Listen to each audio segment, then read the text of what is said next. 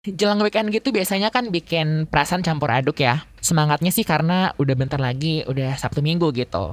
Well, tapi semoga kalian semua tetap semangat deh kayak kita di sini. Janganlah emosi-emosi gitu, marah-marah. Marah-marah wajar lah, tapi asal nggak destruktif, ya nggak sih? Betul sekali, tapi reaksi orang ketika marah-marah tuh kan beda ya. Marah-marah ini sekarang jadi tren di politisi kita kan. Iya. Dulu Ahok, kemudian sekarang Menteri Sosial dan yang terbaru tahu kan gubernur kita yang setiap hari masuk TV, gubernur gua sih Jawa Tengah. Hmm. Bapak Ganjar Pranowo nendang-nendang tembok Jack sampai jebol. Waktu itu kejadiannya di SMA Negeri Tawangmangu dia melakukan kayak sidak gitu. Dia sebel gara-gara konstruksinya. Gak oke padahal ini adalah bangunan baru gitu loh Jadi konstruksinya jelek, terus dia malah nendang tembok, malah makin ngancurin. Kan memastikan.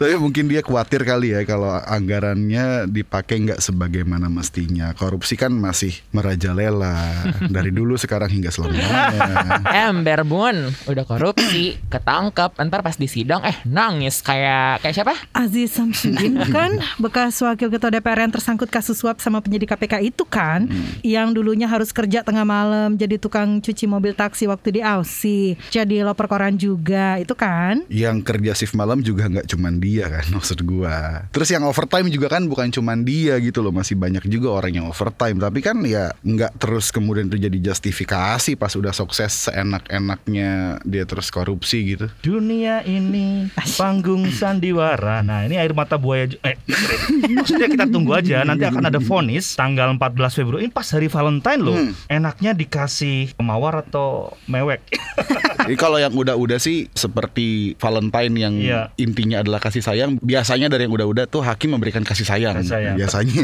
Tunggu Terharu lah yang ini kemudian ya ya. kan Yoi. Anyway kamu sedang menyimak FOMO Sapiens dari KBR Prime Jalan pintas yang gak bakal bikin kamu ketinggalan berita atau peristiwa di sekitar kamu Saya Aika Dan saya Ian Hugen, tentunya makin seru obrolannya bareng teman-teman dari podcast Hamburger, sebuah ruang terbuka yang membahas isu sehari-hari dari kacamata HAM. Ada siapa di sini? Daniel Awigra Dan adik Jess.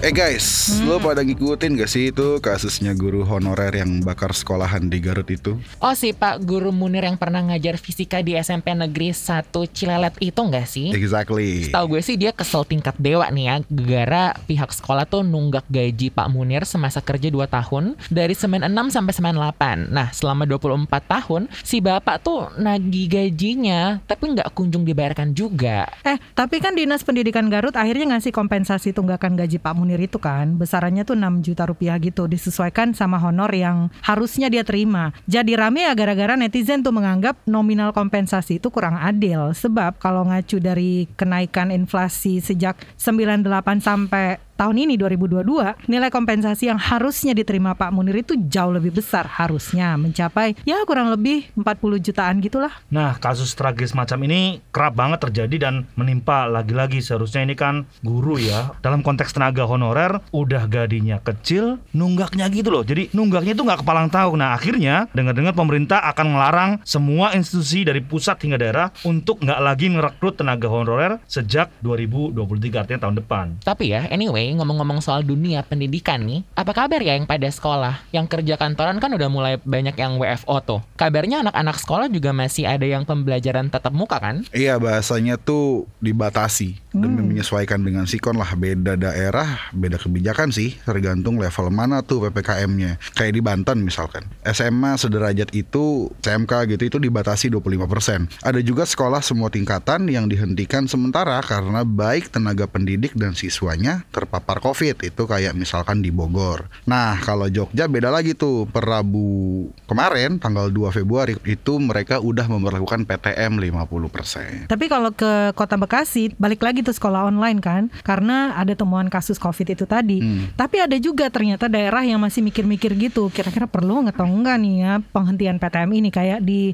Jayapura Papua misalnya, karena belum ada catatan kasus di sana. Ya kali masa mau nunggu kasus ada, baru gerasa gerusuk tuh nutup sekolahan kayak di DKI. Apalagi kan Presiden Jokowi udah minta tuh biar pelaksanaan PTM itu dievaluasi utamanya di tiga provinsi kayak Jawa Barat, DKI, sama Banten. Sumpah, semua demi apa adik-adik? Ya biar bisa menekan angka penurunan kasus COVID dong. Tapi yang agak rancu nih, di sisi lain kok masa karantina bagi orang luar negeri itu malah dipangkas dari tujuh hari jadi lima hari. Sementara varian Omicron ini penularannya tuh lebih cepet dan sekarang lagi aktif-aktifnya. Jadi menurut gue ini agak sedikit kontradiktif justru malah malah yang dari luar negeri malah dipangkas gitu loh. Jadi demi apa kakak-kakak ya ya merengkuh cuan lah. Nggak boleh gitu cuy. Opung Luhut, Menko Maritim, itu dia ngomong gini. Pengetatan pintu masuk dari luar negeri telah berhasil menekan laju penyebaran corona varian Omicron. Riset menunjukkan inkubasi varian Omicron sekitar tiga hari. Penurunan masa karantina itu konon katanya mempertimbangkan realokasi sumber daya. Riset yang mana? Riset Wanda. Maksudnya Riset Wanda tahu ya based on riset yang mana karena WHO kan belum mengubah interimnya tuh yang menyatakan bahwa COVID itu kan masa inkubasi terpendeknya dua hari terpanjang 14 hari. Nah masa inkubasi itu jadi dasar bagi berbagai intervensi lah yang dilakukan pemerintah salah satunya karantina dan isolasi. Nah selama WHO belum mengubah interimnya bahaya banget dong kalau misalnya kita hanya merujuk pada satu dua jurnal aja yang belum tentu juga benar. Nah, makanya aturan baru ini disoroti oleh banyak pihak ya. Salah satunya adalah Kepala Bidang Pengembangan Profesi Perhimpunan Ahli Epidemiolog Indonesia, Mas Dalina Pane, mengkritisi aturan baru yang menurutnya kurang bijak ini. Menurutnya, langkah ini justru menunjukkan bahwa pemerintah tidak memiliki komitmen yang kuat untuk mengendalikan pandemi COVID-19. Apalagi pemangkasan ini diterapkan pada saat COVID-19 kasusnya mulai naik lagi. Oh iya tuh, apalagi kemarin per 2 Februari hari Rabu itu jumlah kasus hariannya tembus 17 ribu. Besoknya hari Kamis nambah 10 ribu dalam sehari. Jadi totalnya per Kamis itu 27 ribu. Tertinggi di DKI ya, disusul Jawa Barat, Banten, Jawa Timur, dan Bali. Sungguh mengagetkan ya kayak 10 ribu loh dalam Sehari sehari, ya. Kayak, nah seiring dengan peningkatan kasus tentunya ini juga ngaruh ke tingkat keterisian tempat tidur rumah sakit atau bed occupancy rate BOR. Nah di DKI ini misalnya per Rabu kemarin tuh BOR udah mencapai 60% dan BOR di ruangan ICU itu sebesar 28%. Persentase ini tuh berdasarkan data dari Pemprov DKI Jakarta loh ya. Padahal sebelumnya per 31 Januari 2022 BOR pasien COVID-19 di Jakarta tuh berada di angka 57%. Duh. Nah makanya kalau kemarin udah pada hati-hati juga kesehatan Sekarang kita tentunya pasti harus lebih mengencangkan sabuk pengaman ya Lonjakan kasus lagi gila-gilanya nih nggak main-main Satgas penanganan COVID-19 mencatat terjadi lonjakan kasus COVID-19 mingguan hingga tahu nggak berapa? berapa 40 kali lipat di pekan ini. Juru bicara Satgas Penanganan COVID-19, Wiku Adhisa Smito mengatakan pekan-pekan sebelumnya kasus mingguan meningkat tuh perlahan dari 1.400 terus jadi 3.000, terus 5.400 jadi 14.000. Sekarang penambahan kasus mingguan secara nasional mencapai 56.000 kasus. Waduh, ini apakah sesuai kali ya sama prediksi para pakar yang bilang pertanda kita masuk ke gelombang ketiga COVID-19 gitu? Iya, beta ya. Nah, hah? Beta belum tahu ya. Prediksi para pakar epidemiolog ini kan demikian bahwa Indonesia masuk gelombang ketiga pada Februari atau Maret. Meski begitu, anggapan itu kerap ditepis oleh Kemkes ya yang memastikan Indonesia belum memasuki gelombang ketiga. Artinya ada semacam denial ya. Kemkes mengatakan ada kekeliruan dalam pemberitaan yang menyebut Indonesia sudah masuk gelombang ketiga. Belum masuk, tapi lagi persiapan memasuki gelombang ketiga dengan melihat data-data penambahan kasus per harinya. I see. Tapi ya kalau misalnya soal siap nggak siap nih, udah gelombang ketiga juga nggak sih? Ibaratnya kayak kalau udah gladi kotor, gladi bersih ini udah tampil. Nah, Jadi siap nggak siap mungkin ya I think two years of learning how the pandemic goes. Harusnya kita udah siap nggak sih? Udah adaptasi dua tahun cukup nggak? Kalau menurut kalian gimana nih? Masalahnya kitanya beradaptasi, virusnya beradaptasi juga. Udah Nah. berapa kali itu virus bermutasi kan dari yang pertama apalah terus jadi delta lah, terus sekarang jadi omikron lah, terus apalah inilah itulah maksud gua. Ya kitanya juga kita beradaptasi, virusnya juga nggak kalah sama kita beradaptasi yang harus ditekankan tuh bukan soal kitanya beradaptasi tapi gimana pemerintah menangani pandemi ini seharusnya. ya kita juga ya kan. Misalnya udah bisa dapat booster ya Hmm, segeralah. Tapi bukan berarti udah booster terus bisa ngadi-ngadi ke mana-mana ya. exactly. Tadi ya. Siap nggak siap pandemi memang ngajarin kita harus selalu siap sebenarnya. Hmm. Iya. Ya, ini sebenarnya pelajaran pertama dari pandemi kan ya gimana pun kita harus siap dengan apa pun ya. Yang siap yang menang. Cek. Jadi pandemi mengajarkan kita untuk selalu siap termasuk diputusin pacar gitu ya lo harus siap aja. Jujur setuju banget sih kan gue putus pandemi. Jadi curhat. Alright. By the way, Organisasi Kesehatan Dunia atau WHO itu mengingatkan adanya peningkatan kematian akibat COVID-19. Dirjen siapa alias Dirjen WHO alias Dirjen WHO, Tedros Adhanom memperingatkan peningkatan kematian ini sangat mengkhawatirkan di seluruh dunia. Hampir 90 juta kasus varian Omicron telah dilaporkan ke WHO. Angka itu lebih banyak dari kasus yang dilaporkan sepanjang 2020.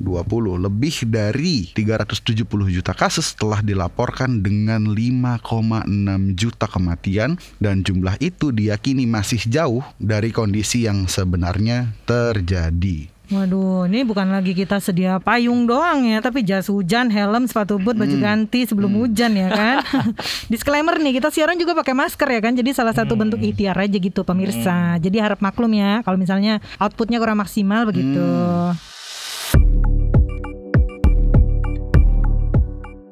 Eh kalian tuh pada nonton ini gak sih series yang lagi rame banget itu loh yang tentang zombie-zombie itu? Ah, oh, All of Us Are Dead itu ya? Oke banget sih menurut gue. Belum masih ada satu episode terakhir yang belum gue tonton. Tapi semua tuh poinnya adalah bullying guys. Coba ada hubungannya bullying sama zombie? Ada ternyata Apa Gimana di situ lah masa gue spoiler Tapi nggak usah drama itu juga all of us mesti akan dead juga, jadi nggak usah no.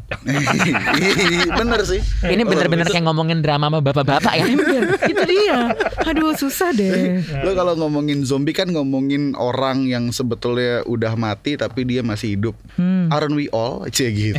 Bukannya kita dead inside anjir. Tapi gua karena nggak senang dengan yang film zombie-zombian gitu, gue sih lebih prefer mungkin sebagai bapak-bapak gitu ya, yang film-film action gitu, yang biasanya soal-soal mafia-mafia, penyelundupan narkoba, kemudian pencurian berlian dan sebagainya. Itu yang menurut gue tuh keren.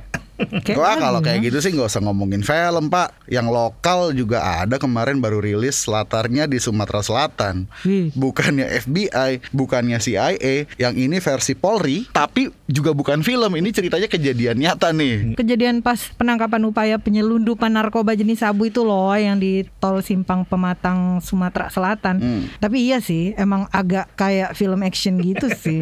iya kan Soalnya yang gue lihat di videonya tuh ya Si pelaku itu pada tiarap gitu Sambil ditodongin senjata coy. Sedangkan polisi yang lain Ngecek tas jinjing yang ternyata pas dibuka Isinya 15 paket teh Cina Bertuliskan Qingshan. Langsung deh pada selebrasi dan foto-foto. Sampai lupa Yang ditangkap belum pada diborgol Nah loh, tapi nggak cuma si tas itu, ternyata juga ada plastik bening besar yang berisi narkotika jenis sabu di atas kursi bagian paling belakang penumpang. Terbuka banget tuh ya, sampai cuma dimasukin plastik bening doang. Wah, mana jumlahnya gede juga tuh sampai 15 kilo. Dikemanain itu ya? Ahem Ahem Nah ini yang disebut drama ya. Jadi yang fiksi jadi beneran, yang beneran kayak fiksi. Nah ini ada di Indonesia nih. Ke mana itu? Nah info terakhir sih barang buktinya udah dibawa ke pihak BNN Provinsi Sumsel. Oh, kirain kirain. Soalnya ini kan operasi emang awalnya dari pihak BNN pusat yang meminta bantuan Polres Mesuji buat melakukan penyekatan di wilayah hukumnya alias di Sumsel. Karena emang kalau dilihat dari plat mobilnya yang dipakai adalah plat B ya dari Jakarta. Nah katanya emang mau dikirim ke Kabupaten Ogan Komering Ilir. Tapi ya, itu 15 kilo beneran sabu kan ya? Siapa tahu kan ternyata yang itu garam gula. iya, gula donat. Buset itu garam sebanyak itu mau bagi-bagi sembako apa gimana lagian kalau ngomongin sembako mah mendingan bagi-bagi minyak goreng jangan garam sama gula. ya, siapa tahu kan? Soalnya tuh ada juga nih berita dari Sumatera juga, Sumatera Utara tapi tepatnya di kota Medan. Kali ini polisinya yang kena tipu. Udah nyamar nih ya mau beli sabu, eh malah dikasih garam sama gula. Itu dua orang kan pelakunya. Emang hebat kali lah orang Medan ini. Bener, kata Kombes Hadi nih ya, mereka ini udah empat kali melakukan aksi penipuan serupa. Jadi kalau ada yang mau beli sabu malah dikasih garam dan gula. Tapi pas ditangkap, mereka nggak bawa sampai 15 kilo sih. Kalau yang ini 3 kilo doang. Nah lumayan kan tuh un- untungnya.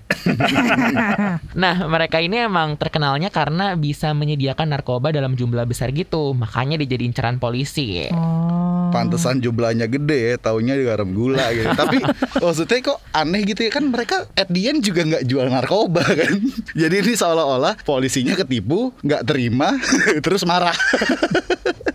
Makanya tadi gue nanya, soalnya yang ini juga katanya dibungkus pakai teh Cina, tapi kayaknya beda merek deh sama yang tadi. Ini emang lagi ngetren aja kali ya, pakai bungkus teh gitu. Ya nggak salah sih, udah teh, gula, kayaknya tinggal gorengan aja belum. Ini kayaknya dulunya dia adalah seksi gula kopi nih kan. Apa udah close order?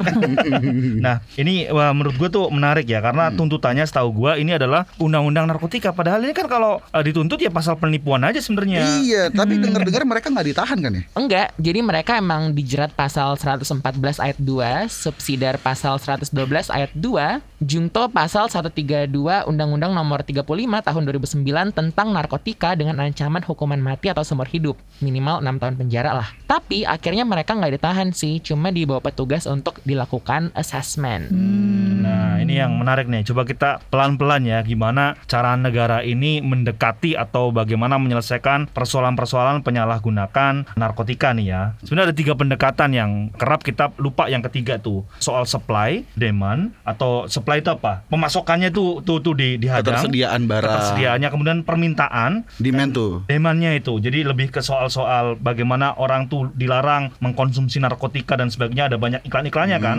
Dan yang terakhir ini yang seharusnya kita harus dorong nih, yaitu soal-soal harm reduction. Nah, harusnya untuk soal penangkapan bandar atau pengedar narkotika, kita kan punya upaya eh, ya, yang cukup kuat ya, bahkan kerap itu pakai upaya yang sangat eksesif ya untuk supply reduction ini. Tapi karena berhubung mereka juga sebenarnya nge-supply garam dan gula, akhirnya ya dibawa untuk melakukan assessment aja. Tapi emang pendekatan supply reduction, demand reduction ini kan yang paling sering dipakai oleh penegak hukum ketika penanganan narkotika gitu. Emang sering kali lebih fokus gitu untuk memutus tali pengedar dan penggunanya. Hmm, Oh itu bukan tali silaturahmi tuh. Beda lagi dong. Nah, yang pernah kita bahas minggu lalu kan soal korban penyalahgunaan narkotika yang akhirnya juga dipenjara dan bukan direhab. Dengan banyak kasus korban narkotika yang akhirnya juga dijebloskan ke dalam penjara, yang direhab juga nunjukin kalau di Indonesia supply and demand reduction itu lebih sering diandalkan daripada harm reduction. Nah itu dia, mengingat di tahun lalu tuh 2021 aja kan ada kenaikan 0,15 persen ya untuk hasil survei penyalahgunaan narkoba. Jadi ada sekitar 700-an kasus tindak pidana narkoba di 2021 yang lalu. Kok iya pas lagi pandemi gitu padahal. Nggak tahu deh tahun ini bakal gimana. Tapi ya, sebenarnya kalau di sini agak rancu nggak sih kedua pendekatan itu? Karena nyatanya di Indonesia pengguna dan pengedar ini buram banget garis tipisnya. Tipis banget gitu ya. Tapi kalau dilihat dari perspektif HAM gimana nih? Apalagi tadi jelas kan dari pasal yang dikenakan kedua pengedar garam dan gula itu disebutkan ancaman hukuman mati atau seumur hidup. Ya, soal proporsional ya. Nanti masa me- menyidangkan sesuatu tidak pada proporsinya, tidak pada taat sama materinya ya, alat buktinya dan sebagainya. Nah, tapi yang ingin gue singgung adalah soal pendekatan ketiga yaitu harm reduction atau gampangnya ya, atau pengurangan dampak buruk atau bahaya. Ini adalah sebenarnya satu pendekatan yang yang punya strategi yang cukup praktikal gitu ya, yang dimaksudkan untuk mengurangi konsekuensi negatif dari perilaku beresiko tinggi seperti minum yang berlebihan atau alkoholik ya, ataupun penggunaan narkotika. Nah, pendekatan harm reduction atau pengurangan dampak buruk ini adalah pendekatan yang tidak menghakimi, yang coba menemui orang-orang itu di tempat mereka berada. Nah, alih-alih menuntut untuk pantang ini, pantang itu, pendekatan ini cukup pragmatis untuk mendukung siapa saja yang ingin meminimalkan bahaya terkait dengan perilaku beresiko tingkat tinggi dalam konteks alkohol maupun penggunaan narkotika, maka penggunaan pendekatan ini bisa menerima perilaku yang berisiko itu tinggi termasuk seperti keracunan alkohol, rekreasional adalah bagian dari dunia kita dan bekerja untuk bagaimana meminimalkan efek bahaya daripada mengabaikan atau mengutuknya begitu saja. Artinya gini, ini adalah satu pendekatan di mana orang itu diedukasi kemudian dikasih pemberdayaan supaya dia paham kira-kira apa yang untuk mengurangi resiko. Misalkan ya soal-soal dia paham atas konsekuensi dari menggunakan jarum suntik yang saling bertukar dan sebagainya. Ini adalah satu salah satu contohnya gitu ya. Terlebih lebih banyak bukti ilmiah menunjukkan bahwa pengurangan dampak buruk itu lebih jauh lebih berhasil. Kalau gue sih ngelihatnya jadi kocak aja. Ini kan ceritanya polisinya mencoba untuk nipu si terduga bandar ini. Disangkanya jualannya sabu. Dia mencoba nipu nih, nipu bandar nih. Ternyata sama bandarnya mereka ditipu balik. Yang artinya sebetulnya si bandar ini, yang terduga bandar ini tidak melakukan kejahatan yang sebagaimana sebelumnya mereka pikir dilakukan oleh para terduga bandar ini. Harusnya kan selesai tuh masalah tuh. Dalam kerangka urusan narkotikanya harusnya selesai tuh. Karena dia ternyata tidak menjual sabu. Cuma mungkin karena udah kadung malu, yang gue kemudian juga nggak habis pikir, dituntutnya tetap pakai undang-undang narkotika lo bayangin. Orang dituntut pakai undang-undang narkotika, tapi barang buktinya garam sama gula. itu warung-warung kelontong nasibnya gimana tuh maksud gue? Ditangkepin semua tuh. Itu ya, jangan-jangan pas kemarin gula susah nyarinya. Itu. itu kali. Bisa jadi. Kalau gue ngeliatnya di sisi yang lain nih, misalnya kayak dampak buruknya penggunaan narkoba ini ya, Hmm. misalnya HIV, terus hepatitis, sampai OD overdosis. Belum lagi dampak lain kayak misalnya gangguan medis dan psikis terlibat tindak kriminal. Nah sering banget kan ada kasus maling karena butuh duit buat beli narkoba itu tadi. Makanya dibutuhkan juga nih kayaknya pendekatan harm reduction untuk pencegahannya gitu. Kalau di Indonesia sendiri sebenarnya kan harm reduction ini udah mulai dianggap penting karena sudah diatur dalam keputusan Menteri Kesehatan ya nomor 567 tentang pedoman pelaksanaan pengurangan dampak buruk dari nafsa. I see. Jadi sebenarnya lebih ke dampak si penggunaannya ya. Jadi nggak sembarang jeblas-jeblos aja gitu ke penjara, tapi pas keluar ya diulang lagi gitu. Karena pendekatan harm reduction-nya kurang kencang. Tapi itu dia, balik lagi. Pendekatan harm reduction ini juga sebenarnya masih banyak pro dan kontra. Gue pernah baca nih, dulu sih sempat ada program harm reduction dengan membagikan jarum suntik steril untuk para pecandu yang membutuhkan. Jadi tujuannya untuk menghindari penularan HIV, AIDS, ataupun hepatitis B dan C.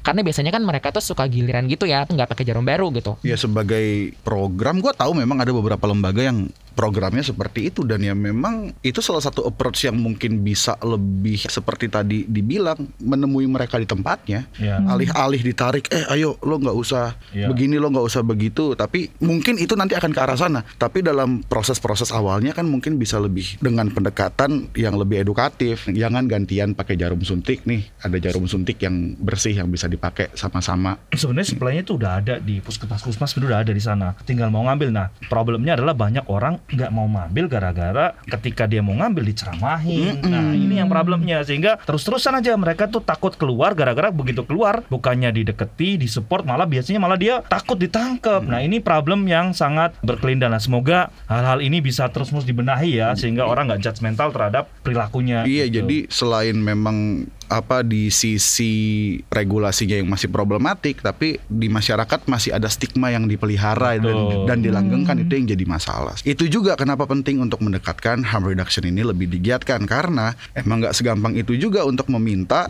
teman-teman pengguna ini untuk berhenti gitu aja gitu loh maksud gue jadi ya dicari aja gitu jalan keluar lainnya. Setidaknya nggak jadi nambah penyakit lain kayak HIV AIDS ataupun masalah-masalah lainnya. Tapi kan sebenarnya di luar negeri juga udah diterapkan seperti itu kan. Kayak misalnya di Amerika nih contohnya. Mereka tuh sampai disediain sites untuk nukar jarum suntik loh. Terus juga ada kayak alat tes alkohol di jalan atau di acara-acara Mm, gitu. Kayak di mana ya? Irlandia juga kayak gitu deh kalau nggak salah. Oh, jadi balance gitu ya, tetap fokus menghukum pengedarnya tapi juga membantu penggunanya untuk mengurangi dampak buruk dari narkoba itu sendiri. Nah itu apalagi kan kalau ditangkap baik pengedar maupun penggunanya kebanyakan berakhirnya di lapas juga ini ini agak sedikit bermasalah ya baik pengedar maupun pengguna kok sama-sama ditaruh di lapas. Nah ini menjadi masalah baru yaitu persoalan apa overload, overcrowded, over capacity di lapas kita. Makanya lagi dikejar banget nih revisi Undang-Undang 35 tahun 2009 tentang narkotika. Katanya Kepala BNN Heru Winarko revisi ini diperlukan untuk meminta supaya para pengguna narkotika dikeluarkan kemudian direhabilitasi. Jadi nggak langsung ujuk-ujuk ditetapkan jadi tersangka. Nah, saya ingin nantang nih. Sekarang saatnya kita alih-alih untuk melakukan war on drugs ya, yang seolah-olah uh, populis banget Yes, kebijakannya, yes, yes. menjadi kebijakan war on drug related death. Sama-sama war on drug tapi related. Jadi mengurangi dampak dari kematian akibat penyalahgunaan Yes, obat. yes, Nah, ini yes. yang paling kita yang kita dukung tuh kayak gitu. Nah, kita balik ke strategi harm reduction tadi, studi mengatakan bahwa treatment metadon misalkan Hmm, itu berhasil menurunkan 66% resiko kematian. Mengurangi pertukaran jarum suntik juga kontribusinya sangat signifikan. Setuju, gue juga punya beberapa teman pengguna nabza yang kemudian setelah mereka di treatment pakai metadon, it works gitu. Pada akhirnya it works gitu. Dan kalau ngomongin lagi soal lapas, ya emang bener bayangin aja. Kapasitas 21 lapas narkotika di Indonesia itu, itu kan kurang lebih bisa nampung sekitar 200 ribu napi. Nah sekarang itu udah lebih dari dua kali lipat, bahkan lebih dari 400 ribu yang ditampung di dalam 21 lapas narkotika tadi. Jadi bukannya pada jerat tapi malah makin nambah gitu ya. Padahal kalau dilihat-lihat dari datanya Amnesty International Indonesia, jumlah hukuman mati di Indonesia untuk kasus narkotika itu kan meningkat dari tahun ke tahun. Kalau kita lihat di tahun kemarin, sepanjang Oktober 2020 sampai September 2021, Kontras mencatat ada 35 vonis hukuman mati yang dijatuhkan ke terpidana kasus narkoba di Indonesia. Nah, lucunya nih, yang berstatus kurir lebih banyak yang dijatuhi hukuman mati dibanding pengedar dan bandarnya. Lagi mana coba? Hah, ya semoga cepat direvisi deh dan semoga UU narkotika ini cepat jelas gitu. Tentunya juga masalah pendekatan harm reduction yang ternyata juga penting banget itu. Kan gawat juga ya kalau misalnya sampai beneran gak ada tempat lagi di penjara. Gue ngebayanginnya gini sih kalau tiba-tiba kayak mereka sesek-sesekan gitu tiba-tiba ada zombie gimana ya? Nah, nah mulai deh, mulai deh. Kebanyakan nonton serial zombie deh lo. Kerangkeng. Hey guys, kalian pada demen sejarah nggak sih? Pasti dong. Demen lah. Kenapa tuh ini ada bau-bau mau plug in alias promo podcast KBR cerita lama berulang kembali nih ya kayaknya. Azek, bisa Kalau disingkat CLBK tuh. Iya, bisa tuh bisa didengerin juga buat yang demen sejarah. Oke. Selain podcast, salah satu cara untuk buat sejarah itu kan ke museum ya. Ya tergantung museumnya sih kalau museumnya museum lubang buaya sama aja kayak lo dibohongin, lo bayar buat dibohongin. Kayak musim Harry Potter ya. Sejarahnya fiksi coy. Secara beberapa dioramanya itu persis banget kayak film yang pernah diwajibin buat ditonton di akhir September itu. Ih, bukan yang itu sih. Ini gue mau ngomongin soal museum yang ada di Tondano, Minahasa, Sulawesi Utara. Hmm, Itu tuh museum Holocaust Yahudi. Setahu gue, pemerintah daerah Sulut menyambut baik pembukaan museum itu. Jadi wakil gubernur Sulawesi Utara, Bapak Stephen Kando nih, bilang pembangunan museum itu sudah tepat karena hidup antar umat beragama di Sulut sangat baik. Sayangnya nggak semua orang punya opini yang sama nih. Jadi itu sah-sah aja sih memang di satu sisi. Kayak misalkan Ketua MUI Bidang Hubungan Luar Negeri Sudarnoto Abdul Hakim yang mendesak pembangunan Museum Holocaust di Minahasa, Sulawesi Utara di stop karena dianggap melukai masyarakat Palestina. Ah, Ya jauh Bapak ya. Eh gini sih orang kalau ngomongin soal Yahudi itu ya itu satu kata yang sebetulnya bisa merefer ke tiga entitas yang beda tuh hmm. Eh, Yahudi sebagai sebuah negara yaitu Israel Yahudi sebagai sebuah bangsa eh, orang-orangnya gitu ya dan Yahudi yang merujuk pada agama ya ini kan kalau misalkan Holocaust itu yang terjadi di zamannya Hitler Water Hitler bukan dong Hmm. yang terjadi di zamannya Hitler itu kan yang disasar kan orang-orang Yahudi yang tinggal di mana-mana gitu ya termasuk yang tinggal di Jerman. Itu kan beda oh, beda dong tentunya dengan yang misalkan dibilang tadi sama si ketua MUI tadi itu si Sudarnoto Abdul Hakim yang mungkin dia merefernya kepada Yahudi sebagai sebuah negara atau Israel. Itu kan dua entitas yang berbeda maksud gua. Lagian gini ya kalau kita mau ngomongin soal rasisme dalam kerangka hak asasi manusia gitu ya orang kan berpikir kalau turunannya HAM itu cuma ICCPR atau hak kovenan hak sipil politik dan kovenan hak ekonomi sosial budaya. Padahal institusi yang sama itu pertama kali mengeluarkan konvensi itu justru bukan di dua hak tadi tuh. Tapi konvensi pertama yang dikeluarkan oleh Badan HAM-nya PBB ini itu adalah konvensi internasional untuk penghapusan diskriminasi rasial atau ICERT yang dikeluarkan tahun 1965. Sementara yang tadi itu ICCPR itu tahun 66. Terus yang ekonomi sosial budaya itu tahun 66. Kenapa? Itu karena berbasis pada masalah-masalah yang sebelumnya terjadi termasuk Holocaust terhadap orang-orang Yahudi ini yang dilakukan oleh Nazi Jerman dan salah satunya lagi itu genosida yang dilakukan oleh Turki kepada teman-teman Armenia. Kalau masalah rasisme ini aja udah dilihat sebagai masalah yang serius oleh komunitas internasional 55 tahun yang lalu, lebih kali ya. Masa kita mau mundur ke sekian puluh tahun yang lalu dengan bilang jangan dong, ini kemudian bisa melukai orang ini orang ini nggak gitu, cara berpikirnya nggak gitu. Menurut gue ya, tapi nggak tahu deh kalau menurut kalian gimana. Lagian kan ikut memperingati Holocaust bukan berarti kita mendukung pemerintah Israel yang mencaplok wilayah Palestina. Oke, pemerintah Israel dah ya gue sebutnya. Lagian korban Holocaust itu kan sebenarnya nggak sebatas orang Yahudi aja loh. Saking pengennya bikin ras Arya yang pure alias murni, orang-orang LGBTIQ plus kan juga jadi korban. Kalau nggak salah nih ada 10 sampai 15 ribu orang deh. Bener banget tuh, bagian sejarah itu juga sering dilupain sama orang. Korban Nazi mencapai 11 juta jiwa, 6 juta orang keturunan Yahudi dan 5 juta lainnya non-Yahudi, semisal LGBTIQ+, seperti yang tadi Ian bilang gitu. Nah, kita sepakat kan, hal yang semacam itu nggak boleh lagi terjadi di muka bumi ini. Nah, kalau secara universal, kekejaman semacam itu kan terjadi nggak cuman ketika Nazi berkuasa. Di Asia Tenggara misalnya, orang-orang Rohingya di Myanmar kan juga mengalami hal yang serupa kan? Ya gue sih jujur aja opini gue sepakat adanya museum itu di Indonesia karena itu peringatan yang sangat penting ya bagaimana ketika umat manusia gagal menghargai orang atas dasar perbedaan ras itu bisa jadi bumerang yang yang yang bahaya di Indonesia contohnya banyak nggak usah di Rohingya di tahun awal-awal tahun 98 etnis Tionghoa perempuan mendapatkan ya perlakuan perkosaan dan sebagainya. Kemudian setelah itu orang-orang Madura di di Kalimantan juga mengalami hal yang seperti itu. Dan sebelum-sebelumnya juga ada. Nah menurut saya ini jadi pengingat ya. Penting banget kalau kita nggak bisa menghargai perbedaan ras karena Indonesia adalah negara yang banyak sekali rasnya. Ini kita bisa uh, kepleset lagi uh, ke, ke dalam soal-soal yang sebenarnya oleh museum tadi itu sedang diingatkan. Bisa jadi genosida ataupun etnis cleansing ya atau penghapusan ras gitu ya terjadi salah satunya ya gara-gara orang nggak bisa menghargai perbedaan diskriminasi atas dasar rasial itu. Nah nggak usah usah jauh nih ke Rohingya sana. Kita juga punya sejarah serupa ya. Tahun 1740 di Batavia pemerintah Belanda yang waktu itu masih VOC melakukan bersih-bersih warga Cina ya, yang dilakukan selama 13 hari mulai 9 Oktober 7 1740 nggak kurang dari 10.000 jiwa melayang atau dibunuh ya dalam tragedi yang dikenal dengan nama geger pecinan itu. Nah, kalau lu main ke daerah Jembatan 5 situ, daerah Angke, itu Angke itu artinya adalah kali merah. Itu di situ kenapa disebut Angke karena dulu di situlah darah-darah pembantaian itu. Nah, yang lainnya yang dilakukan oleh Westerling ya di Sulawesi Selatan. Ini juga terjadi bulan Desember 46 hingga Februari 47 ya. Nah, pembantaian itu dilakukan oleh pasukan Belanda, Depot Speciale Troepen, DST di bawah pimpinan Raymond Peer Paul Westerling. Diperkirakan 40 ribu warga Sulawesi Selatan eh, dibunuh ya akibat atau tewas akhirnya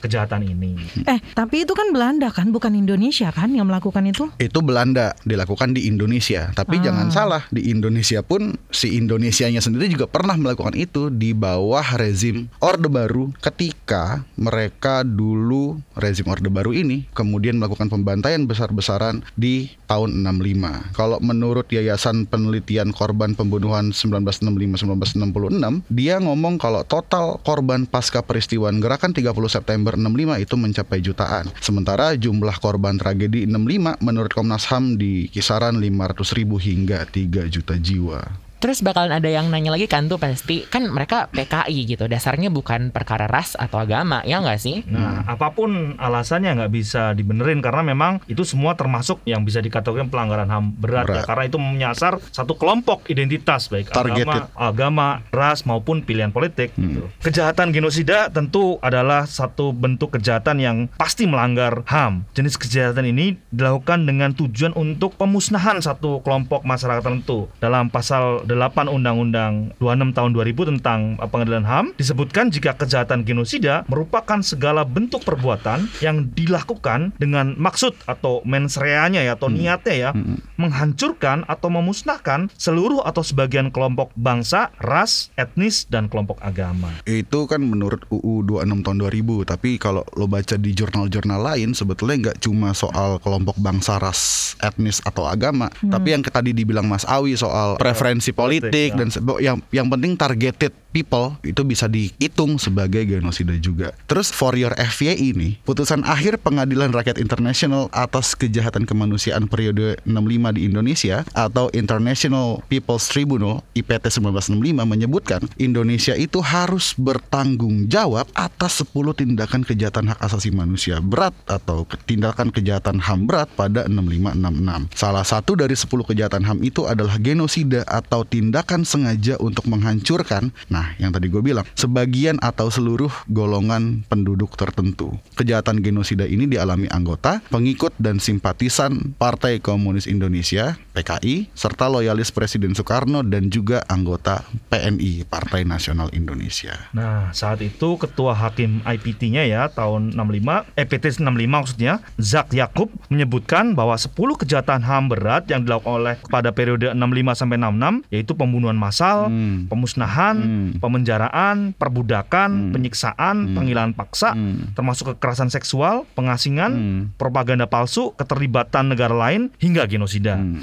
Indonesia dinilai gagal dalam konteks pencegahan ya terjadinya tindakan yang tidak manusiawi ini ataupun gagal menghukum mereka yang terlibat dalam kejahatan ini gitu ya. Nah kita nggak mau kan negara ini kemudian mengulangi kesalahan berulang-ulang, berulang-ulang-ulang, berulang-ulang-ulang. Berulang-ulangnya sampai bergemah ya. Iya karena memang terus berulang-ulang terus. Tapi kan ini sebenarnya perkara kemanusiaan kan sebenarnya. Jadi sebenarnya nggak perlu ada diinjeksi sama sentimen agama gitu. Memang mungkin justru itu persoalan ya masih ada bias tuh di dalam masyarakat kita kalau nyinggung soal agama. Misalkan gini ya sebagai mayoritas kemudian ada yang nyenggol banyak tuh yang nggak terima. Tapi kalau kemudian temennya nyenggol orang lain meskipun temennya salah ya tetap dibela. Loyalitas kak, temen tuh harus dibela. Kalau perlu diangkat jadi staff. Uh, Ada yang menarik nih dari dua pertanyaan tadi soal siapa pelaku. Tadi geger kasus uh, pecinan tadi ya. Hmm. Orang langsung nyebut Belanda sebagai pelaku, bukan orang Indonesia. Hmm. Terus soal justifikasi pembantaian tahun 65, harusnya sih kalau kita lihat sejarah, kita seharusnya bisa ngelihat secara bijak. Bisa nggak kita metani alias menelaah Clara S. Distinctea, jelas dan terpilah-pilah, gamblang gitu ya. Aktornya ini siapa? Semisal tadi soal Yahudi, ikut memperingati Holocaust apa sama dengan dengan mendukung pemerintah Israel? Sepakat banget gue. Nggak semua orang Israel atau orang Yahudi itu sepakat sama pemerintahannya loh ya. Sama kayak di Indonesia sebenarnya. Nggak semua orang kan juga sepakat sama kebijakan pemerintah. iya, tapi begitu nggak sepakat masuk sosial media terus kita dipersekusi sama Bajer. Nyari-nyari, nyari-nyari gara-gara nih bocah-bocah. Aduh. Itu dulu buat pekan ini. Saya Aika. Saya Ian Hogan. Saya Rabi Awigra. Dan saya Kokoh Jess yang kemarin baru dapat angpau. Sampai ketemu pekan depan. Bye.